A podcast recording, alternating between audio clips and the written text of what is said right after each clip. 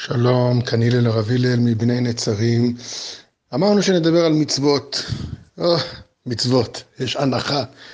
האמת היא, מצוות, הם לא, מה, סבבה מצוות, למה לא? באמת, אה, כל אחד בחוויות שלו, בין מחשב, בין כשהיה בן איש, שהוא בליל הסדר עם כל המשפחה הרחבה וכולי, בלי להיכנס לפרטים מסוימים, אבל uh, החוויה היא תמיד שכולם בנחת, אוכלים מצה והכל...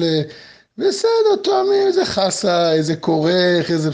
אבל הבן איש תמיד כאילו הוא כולו באיזה לחץ כזה, הוא מסב כמו לולב נוטה, והוא אוכל את השתי כזיתים, זה כזית, וזה זה, זה, זה חצי מצה, זה מצה שלמה, זה שתי מצות, זה מצות ושלושת רבעי, וכל כזה.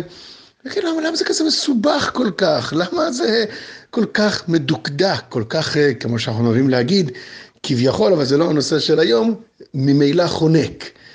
אז באמת במצוות יש שני מימדים במצוות. יש אולי יותר ויש אולי עוד סגנונות, אבל באופן כללי שני מימדים. מימד אחד הוא מה שמוגדר כהכרת אה, כבוד ליוצרו, לתת כבוד ליוצרו. זה ביטוי שכתוב בספר אורות, אינני זוכר איפה, תחפשו לבד. לתת כבוד ליוצרו. כלומר, וגם זה אולי קצת מה שמופיע בתחילת הכוזרי, מה שנקרא הדת השכלית, שטוען בחריפות המלך כוזר לחבר במפגש הראשון, לא קורא לו חבר, מיהודי. מה זה אתה שכחת את הנימוסים שלך, אתה לא אומר תודה על ריבונו של עולם, שזן ומפרנס אותך כל יום. כלומר, כיוון שקדוש ברוך הוא זן ומפרנס אותך, אתה צריך להראות לו נאמנות, להראות לו, לתת כבוד, לתת uh, כמו עבד המביע הכנעה לאדון שלו. ואז באמת המעשים זה אה, הם מעשים, הם לא, הם לא אמת מצד עצמם, אלא הם אה, נכונים לעשות כי התוצאה שלהם זה הבעת נאמנות, או נרחיב בזה בפרקים הבאים.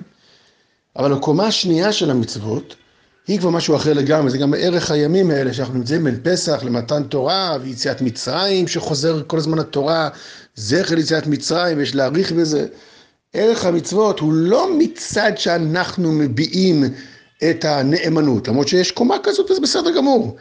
יש קומה מעל, קומה עליונה יותר, והיא שהטוב האלוקי מופיע על ידי המצוות האלו. כלומר, הן פעולות אמיתיות, ממשיות, מדוקדקות, לכן הן גם חייבות להיות מאוד מדוקדקות, מאוד אה, בדיוק כמו שצריך, בגלל שאם זה רק להביע נאמנות, אז עשיתי כך, עשיתי כך, העיקר ש... אלוקים צילם אותי באינסטגרם, אה, או לא יודע איזה מכשיר זה, זה ש... איך זה נקרא? סלפי, סלפי שלי עם המצה, אני עם המצה, איזה יופי, הנה הראיתי שגם אני לא שכחתי אותך אלוקים, אנחנו חברים, כן, כביכול. אבל אם זה מעשה אמיתי, זה פועל משהו, אז זה צריך להיות נעשה בצורה מאוד מדויקת, דווקא באופן הזה, אחרת זה לא יעבוד באמת, תשים את התפילין, שהם קצת נוטים הצידה, לא בדיוק איפה שצריך, או הפרשיות לא נכתבו בדיוק כמו שצריך, זה לא יעבוד. אתה קמת לתפילה, זה נראה שאתה אכפת לך, אתה מראה נאמנות, אבל המצווה לא תעבוד. וזה קשה להבין. ועל זה אנחנו מתחברים למשל משבוע שעבר, כמו שאמרנו, יש מבט כפול בחיים. המשל של הפיל, אתם זוכרים? יש מבט כפול.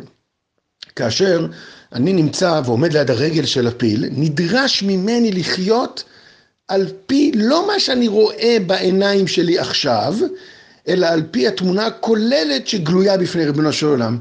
גלוי וידוע לפני ריבונו של עולם, ומשה רבנו, ואחר כך במשך הדורות הנביאים, וגדולי ישראל בדורות, או הרבה מגדולי ישראל שתיקנו, כאילו חז"ל, שתיקנו תקנות כמו קיטניות ועוד, שהם יודעים להסתכל את ההווה על פי התמונה השלמה. זה הערך של המצוות. לכן אנחנו שמחים שניתנה לנו תורה שחושפת לנו, כי אם אנחנו היינו מסתכלים לפי המבט שלנו, הוא אומר רס"ג, או... זה היה לוקח אלפי שנים עד שהיינו מגיעים למעשה הנכון, כי אנחנו רק רואים את מה שמונח לפנינו, לפני האף שלנו, כמו שאומרים. לא, היינו רואים את כל התמונה הכוללת. חסד עשה השם איתנו ונתן לנו את התורה ואת המצוות שהן חושפות את הדבר. לכן אנחנו אומרים, במצוות אנחנו מברכים, אשר קידשנו במצוותיו. מה זה קידשנו במצוותיו? קדושה, בגלל שהמצוות חושפות לא את הרגל של הפיל כביכול, אלא הן חושפות ברגל של הפיל, בנקודת זמן הזאת שאנחנו נמצאים בה, את הערך הכללי הנשגב שמקיף את הכל. כל טוב ושבוע טוב.